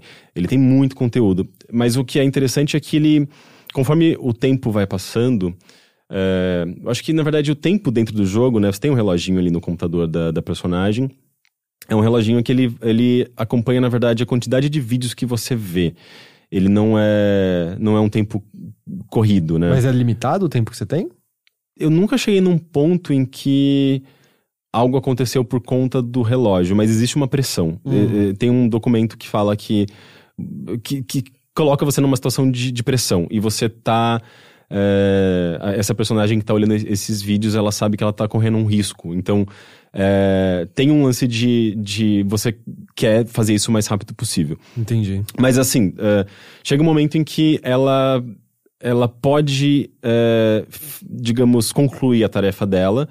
E assim como no Her Story, né? Tipo, meio que encerrar a, a, a experiência, você também pode fazer isso. Sem ter certeza se é o momento certo, sem, sem ter certeza que, que você entendeu tudo. Você pode terminar o jogo, é, apesar de não ter visto tudo. E não ver tudo significa que você tem menos informação e menos é, entendimento do, do todo. E a primeira vez que eu terminei, foi meio que isso. Eu falei. Tá, Saque- eu, saquei. eu saquei o base. Eu, assim, eu entendia algumas coisas, eu entendia, digamos, o arco principal, mas não entendia muita coisa ainda. Eu não entendia muitos personagens, não sabia quais eram muitos personagens, não, não entendia certas eh, situações, motivações. Mas isso é meio ok, não é? é meio ok. Sim. Porque, porque mano, eu lembro de entrevistas com o Sam Barlow, dele até dizendo que parte do, da ideia dele de design com esse jogo era criar algo que não era pro jogador ver tudo. Porque ele ficou um pouco decepcionado que as pessoas ficaram obcecadas em verem tudo do Her Story, em vez de só verem o que elas sentiam ser o suficiente pra compreenderem a história Sim. diante delas. Daí dá pra entender também melhor essa decisão de você pedi- eh, permitir que as pessoas vejam mais fragmentos dos vídeos e, e você até permite ela ver o, o vídeo inteiro, mas meio que não é essa a intenção do, do autor, né? Eh, eu fiquei muito obcecado com alguns personagens, então eu, eu, eu fazia o esforço de ver o vídeo inteiro, ver os momentos de, de silêncio, mas isso acho que vai de jogador para jogador mesmo.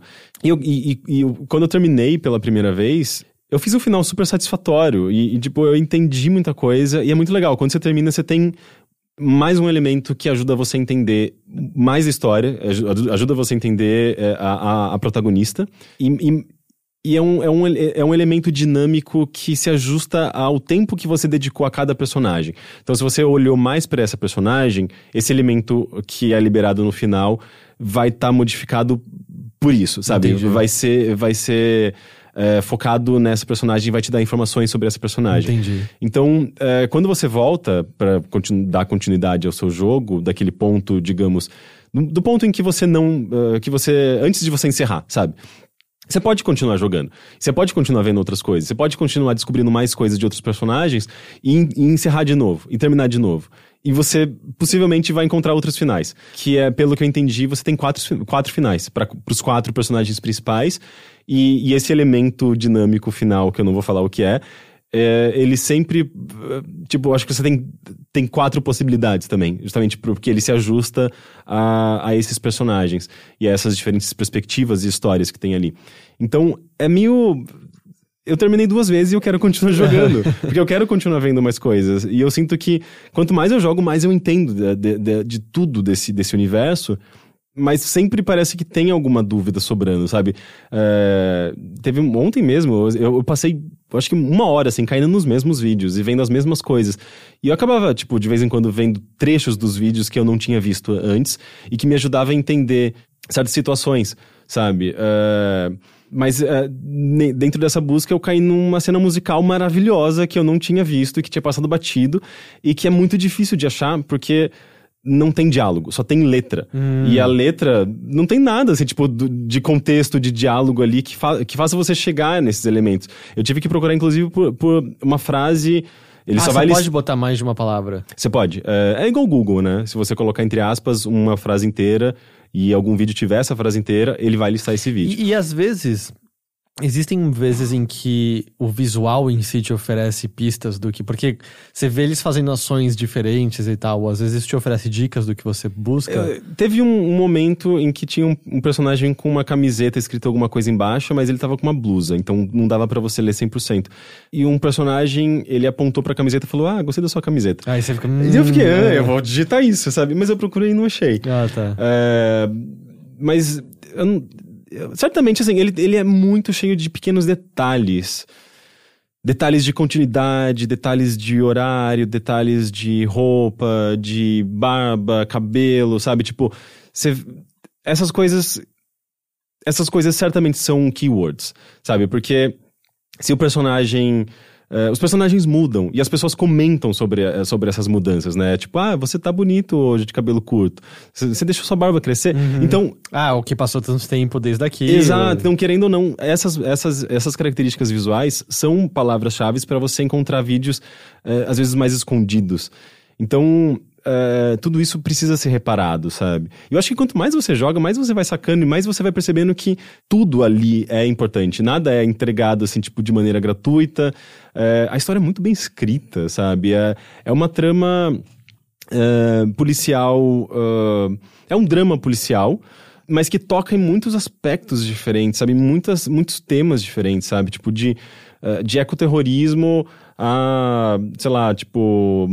Tem um lado político muito forte. Ah, bom, e- a essa coisa familiar, sabe? E parece também ser sobre violação de privacidade de Totalmente. cidadãos que, porra, tá extremamente em pauta, né? Sim, é totalmente. É, não à toa que o, o, próprio. A própria.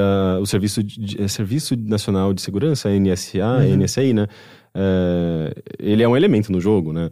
É, então, é, é bem impressionante, assim. Tipo, é, é um trabalho fascinante, assim, tipo, que, que, que envolve é, interpretação, né? Os atores são é, absurdamente bons, assim, todo, tudo que... é, Tipo, todo o co- o contexto de como esse jogo foi construído, assim, é um negócio muito inédito pra videogame, sabe? Eu tava lendo sobre isso, eles alugaram meio que um espaço com diferentes casas, diferentes ambientes, eles gravaram durante eh, o final do final de 2016, não, final de 2016 para 2017, se não me engano, eh, durante algumas semanas, e eles de fato gravaram em ambientes diferentes, eh, eles precisavam de dois diretores, eh, um para cada ator, um, eh, pra para para eles guiarem esses atores, mas às vezes num- numa, cena que eh, se você pudesse ver os dois vídeos ao mesmo tempo, você estaria vendo a mesma cena. Só que não, são duas cenas diferentes e são dois vídeos separados e são atuações diferentes e e, e é muito impressionante, sim, o trabalho mesmo de, de emo- emocional, sabe? Tipo, de.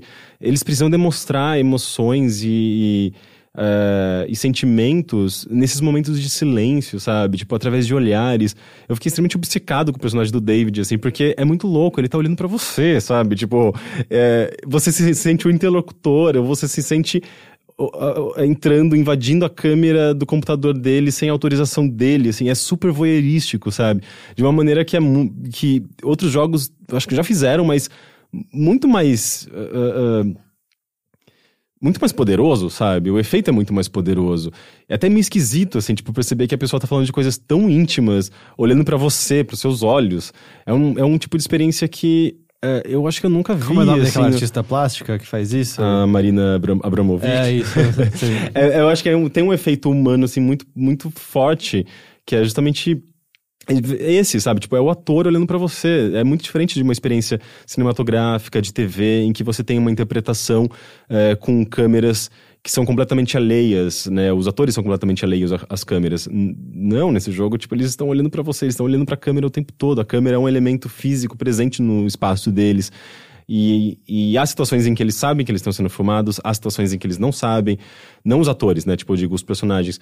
Então, tudo isso compõe um universo muito fascinante, muito instigante, sabe? Com uma história que ela reverbera de muitas formas na gente, sabe? Seja, tipo, nesse lance da, da relação ah, mãe e filha, sabe? A mãe lidando com, com ah, ah, o Alzheimer da... é, a, a filha lidando com o Alzheimer da mãe, que é um elemento pequeno no jogo, mas tem, tem um impacto, sabe? Tipo, tem uma, um trabalho muito muito bem feito ali, cuidadoso, e que tem, tem um momento em que essa, essa personagem eh, eh, se abre, assim, tipo, pro, pro interlocutor, e, e parece que ela tá se abrindo pra você, sabe? Tipo, meio, meu, eu tô, tô te ouvindo, sabe? E você, eu comecei a chorar junto com ela, assim. é muito foda, sabe? E uma coisa muito legal que o Her Story não tinha, esse jogo foi totalmente traduzido pra português. Sim, sim. E com as palavras-chave funcionando. E É, deve, funciona muito bem. deve ter sido um trabalho absurdo garantir que as palavras estavam iguais nos Uhum. contextos. e- Teve, é, eles trabalham, acho que, bastante com sinônimos também. Teve uma hora que.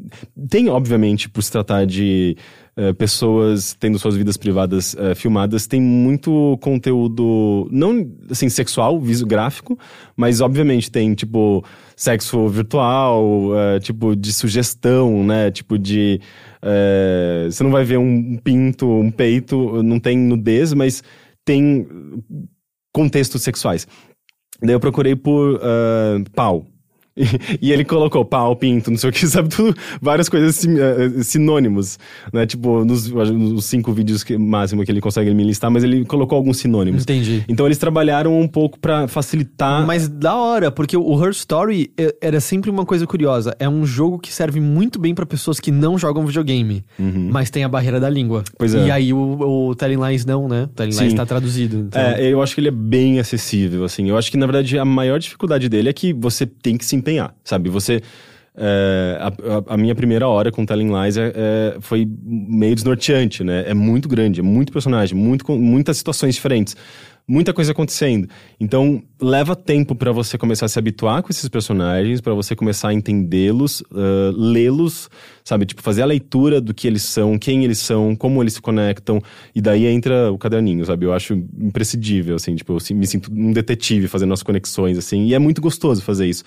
E, e conforme. e eu acho que a partir do momento que você entende o básico desse universo, quem eles são, por que eles estão ali, eh, como eles se conectam, é, se torna só, tipo, prazer, sabe? Tipo, se torna muito prazeroso você entender quais são as motivações. E daí se aprofundando mesmo neles, sabe? Tipo, entendendo essa psique deles, sabe? Tipo, a, a- o contexto emocional no, no qual eles estão inseridos. E como eles se transformam nesses dois anos que, de história, né? Que o jogo acompanha.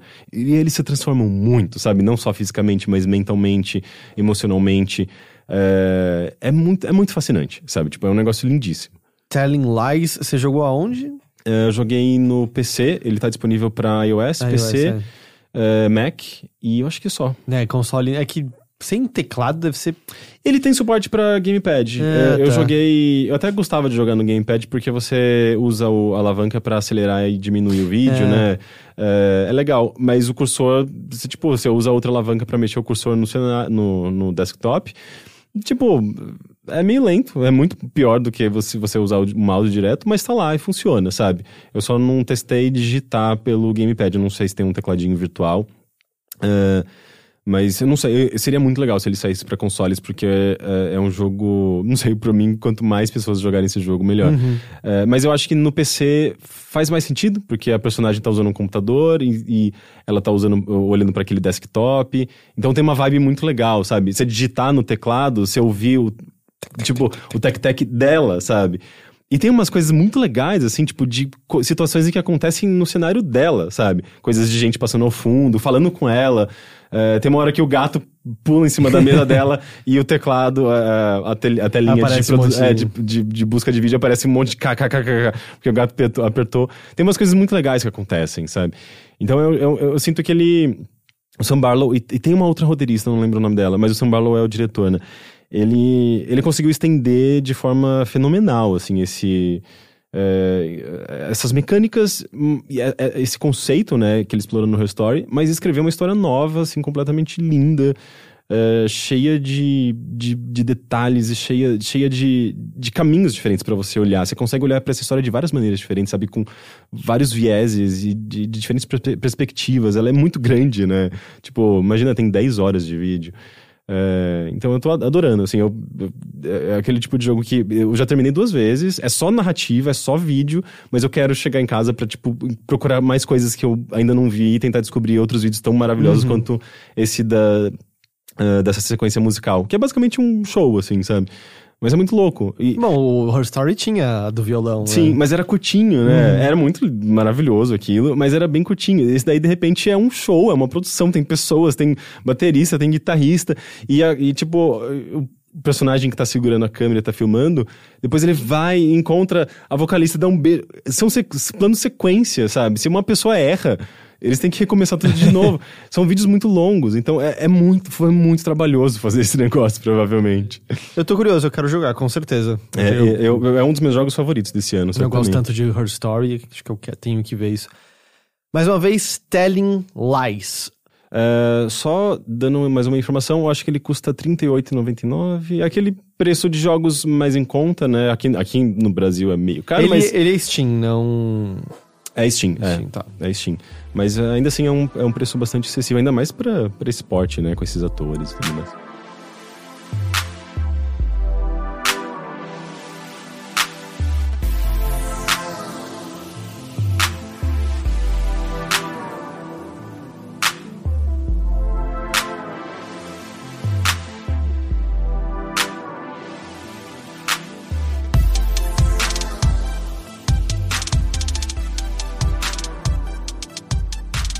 Então, só para encerrar o programa de hoje, eu queria falar sobre Dice Dungeons, né? Dice de dados, D-I-C-E-Y, Dungeons, acho que todo mundo sabe Dungeons.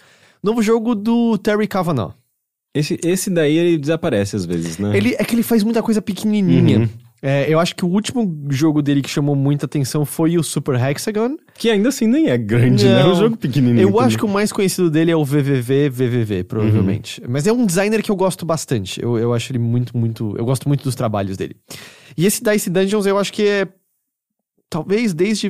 A gente tem que lembrar que na época de VVV, VVV, jogos indie tinham um meio de distribuição muito mais limitado. Eu comprei no site oficial dele, eu lembro desse jogo, sabe? Depois ele saiu eventualmente pra muita coisa, mas eu acho que talvez seja o jogo mais mainstream que ele já fez até agora. E é muito legal. Eu tô curtindo bastante, bastante, bastante o que eu, o que eu joguei dele. Que é. Ele é um jogo meio de construção de decks, de baralho, mas mais sobre dados do que sobre baralho. E ele é um jogo que, se você baixa o olho, você fala: Meu Deus, eu não quero entender isso daqui. Ele é extremamente simples e eu acho que esse é um dos grandes charmes dele. É muito fácil entender. O que, que é? Ele tem uma premissa interessante em que participantes estão indo participar de um game show, meio como um roda, roda Jequiti, sei lá. e é um jogo que é comandado pela Senhora Sorte, né? A Lady Luck. Você fala pra ela qual é a coisa que você mais deseja do fundo do seu coração e isso vai se tornar uma realidade. Mas ela deixa bem claro que ou você vai passar o resto da eternidade no meu jogo porque você não vai ganhar de jeito nenhum. E os participantes tão, são meio oblívios a isso, assim, eles não percebem direito a gravidade da situação. Cada um deles é um arquétipo diferente. Na verdade, não é, eu tô com arquétipo por conta de controle, né? Cada um deles é um estereótipo diferente. Só que eles viram um dado quando eles entram nessa, nesse calabouço. E o calabouço é composto sempre de um- uma portinha que vai te levar até um andar abaixo. Eu acho que cada, cada rodada é composta de cinco andares. Em cada um andar vai ter desde lojinhas até itens que vão melhorar suas cartas, ah, uma maçã que pode recuperar sua vida e vários inimigos para serem enfrentados. A pegada é o seguinte: você equipa cartas em você e nunca é uma grande quantidade. É um negócio bem visual, assim. Algumas cartas ocupam dois espaços, algumas um, e você tem seis espaços. Então, às vezes, você pode ter três cartas grandes, duas grandes duas pequenas, mas a quantidade é pequena. E todas elas estão abertas o tempo todo. Não é um jogo sobre a sorte de quais cartas você vai tirar. Então, pegar aqui como exemplo, no primeiro personagem que você tem, que é o guerreiro, uma carta é vai causar X de ataque. A outra é par vai causar o número par de ataque e ímpar vai te dar o número ímpar de defesa. E essas cartas estão abertas ali o tempo todo. O que é por sorte a cada turno é- são os números dos dados que você vai obter. Então vamos supor, o guerreiro joga três dados. E aí saiu um 6, um 3 e um 2. A carta que diz vai fazer X de ataque, você encaixa o dado ali, fez, plá, 6 de ataque, direto ao ponto, fez 6 de dano no inimigo. A outra carta, você vai ter o dado 3 e o dado 2. 3 é ímpar, 3 ele vai te dar 3 de defesa. 2 é par, ele vai causar 2 de dano no inimigo. Nossa, você tá, tá parecendo alguém explicando como funciona o jogo e eu, eu, eu sou aquela pessoa que fala, vamos jogar Não, que eu então, vou entender. é, é, é, eu, eu acho que, como eu falei, ele é muito tranquilo de entender e o tutorial do jogo faz um excelente trabalho. O- onde eu tô querendo chegar é que as cartas são de efeitos simples. Até existem algumas coisas que você vai precisar entender, porque existem algumas mudanças de status. Por exemplo, você pode botar fogo no inimigo. E botar fogo quer dizer que os dados pegam fogo e pra você poder jogá-los você vai perder dois de vida. Você pode congelar inimigo. Congelar o inimigo significa que o, o dado vai virar um. E tem outras mudanças de status. Mas a complexidade dele é como você vai utilizar os dados que você vai tirar em cada rodada nas cartas que você possui. Porque as cartas são muito tranquilas. Não tem nenhuma regra extremamente complicada pra ser entendida. Não tem do tipo, que, que, que abre o manual pra eu entender que raios isso aqui tá fazendo. E por conta disso, ele pode brincar muito mais tranquilamente com uma espécie de complexidade em táticas sobre como as cartas se complementam. É, e você comprar novas cartas nas lojinhas que você encontra e substituir as que você possui. E táticas com as habilidades únicas dos personagens. Porque é aí que, eu, que ele pira. Como a regra básica é fácil, cada personagem vai ter habilidades próprias. O guerreiro que é o primeiro, e você abre um novo personagem ou chegando ao fim da run, ou morrendo, Ele é o mais básico, que é. Ele tem um limit break que ele vai fazer duas vezes a mesma ação. Então ele pode, por exemplo, atacar duas vezes. E ele pode rerolar o mesmo dado até três vezes. É, é tranquilo. E ele, ele põe a complexidade do personagem. Mas depois tem um personagem que você abre, por exemplo, que é o robô. Que o que acontece? Ele tem uma espécie de sistema de 21 nele. Em que você joga os dados e o número que sai no dado vai preenchendo umas barrinhas. Se você estoura o máximo dessas barrinhas, você perde todas as suas cartas e perde seu, perde seu turno. Se você gira e sai o número certinho, que seria fazer um 21, fazer um blackjack, você ganha uma ação adicional e pode causar mais dano inimigo. Ele é mais complexo, mas o jogo deixa claro para você esse personagem é mais complexo e você só vai abrir ele depois de jogar com dois personagens mais simples e entender muito melhor os sistemas base do jogo. Então uhum. ele é muito inteligente em como ele apresenta a complexidade para você. E como a, quando você termina uma run com o guerreiro, que é mais simples, você sente, ah, eu já saquei tudo desse jogo. É muito legal como ele apresenta um personagem que vira de ponta cabeça o que você tinha entendido. Tem uma inventora e uma bruxa. Eu não consegui terminar com elas ainda, porque é muito diferente a maneira como elas funcionam. Assim, completamente diferente. Tipo, a bruxa, você aprende novas magias, que são cartas no, quando você faz nível e você tem que desbloquear magias com os números de dado para poder usá-las na lua. É muito diferente, muito diferente. Mas isso que é muito da hora. E cada personagem tem seis mini campanhas que vão aumentando em dificuldade e a história vai aumentando nisso. E eu também gosto de que os inimigos que você encontra são recorrentes. O jogo tá tudo em português, eu gosto muito de um que é uma lula pequena chamada Lulinha. Uhum. É, e, os, e, eles conversam com você de tempos em tempos. Dizem, ah, é, eu encontrei você de novo, vamos lutar? Pô, essa luta foi boa. E alguns encontram e falam, ô, oh, o que, que você tá lutando ainda? Se liga, você nunca mais vai embora desse calabouço. Acabou pra você. Então ele vai te ambientando na situação desse game show de poucos em poucos. Porque quando você termina, se é o fim sempre da, da primeira run de todo mundo, é meio ah, ok, você venceu. Vamos ver se você ganha o prêmio. Vamos girar a roleta. E todo mundo sempre cai no pior espaço da roleta de todos e é danado a ter que jogar o jogo mais uma vez, sabe? Até você chegar no fim da sexta campanha e e ver algum final mais definitivo. É, então ele sempre tá brincando com aleatoriedade, né? Sim, sim, até porque ela é a senhora sorte e ela tá levando azar para eles o tempo todo. E, e... Só que o que eu acho muito legal é como a estratégia vem Sei, tirar seis no dado não é sempre a melhor coisa, porque depende uhum. da carta, o um vai ter o efeito, ou o número ímpar vai ter o efeito que você deseja. E cara, é, no, no, eu fiz uma transmissão no último sexta show desse jogo, eventualmente você sem querer cai nos combos que é muito. Sabe aquele momento que você. Eu, eu sou um gênio desse jogo, você causa muito dano de uma vez? Mas porque eu acho que ele criou fundamentos muito tranquilos de serem compreendidos e ele constrói em cima disso. E ele criou um sistema de tutorial excelente em que você começa jogando é o tutorial, e de repente você já tá no jogo principal e você nem percebeu, e em 10 minutos você já tá totalmente confortável com o jogo sem problema nenhum. Uhum. E eu sei que tem outros jogos de construção de deck, como Slay the Spire, que o Teixeira até mencionou recentemente. Ah, até não faz tanto tempo que eu falei do Steam World Quest, por exemplo. Eu gostei do Dice Dungeons muito mais do que qualquer um desses. Eu acho que, em parte porque eu gosto da estética, tem uma coisa que lembra a, o estilo de desenho da Mansão Foster para Amigos Imaginários. Uhum. E em parte porque eu sinto que eu consigo saltar pro jogo muito tranquilamente. E uma run inteira, a gente tá falando de 10 minutos, talvez. Então tem sido um jogo que é. Ah, tô com uma pausa. Rapidinho. Vamos tentar mais uma vez? Eu faço ali 10 minutinhos e você saca e você começa a pensar: hum, eu quero aquela.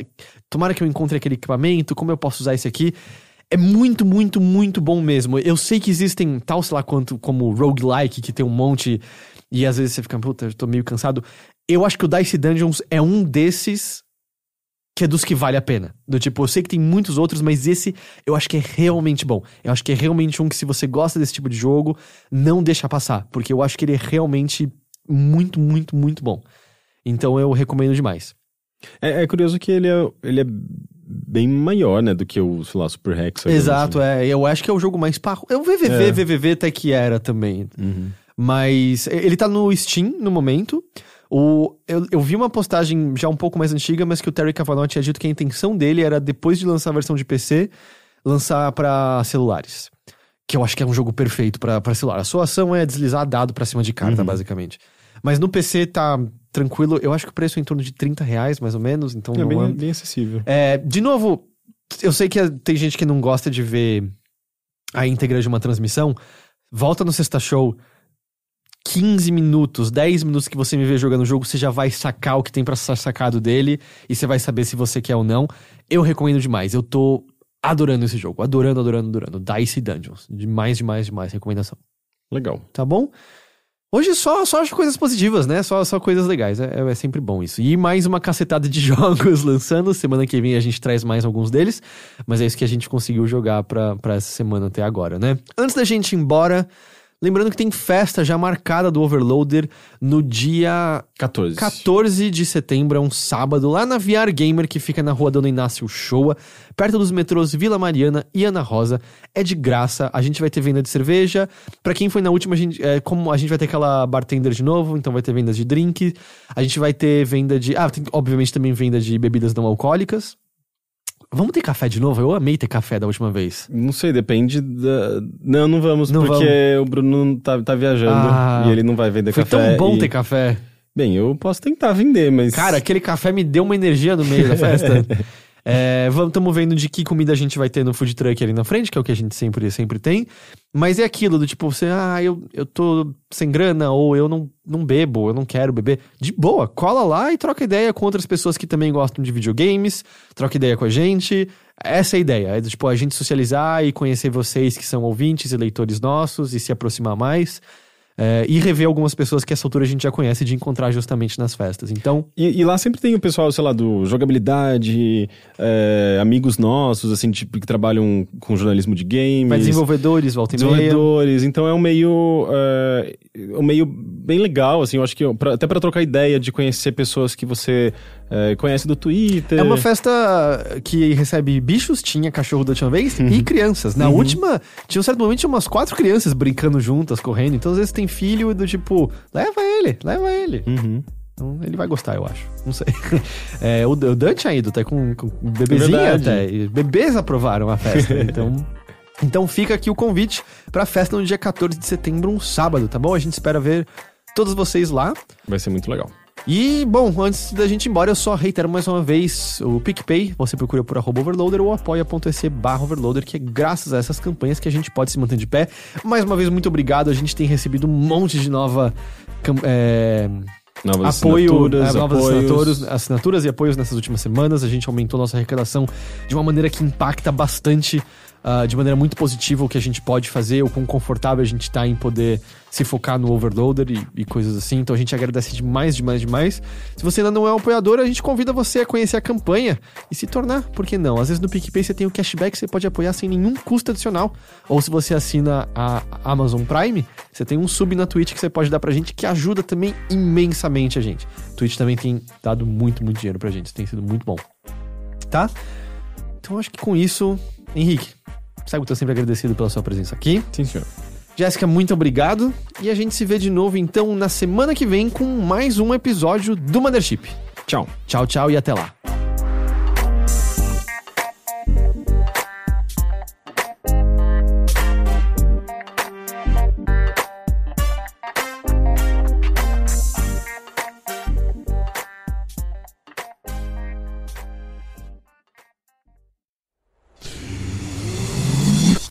Half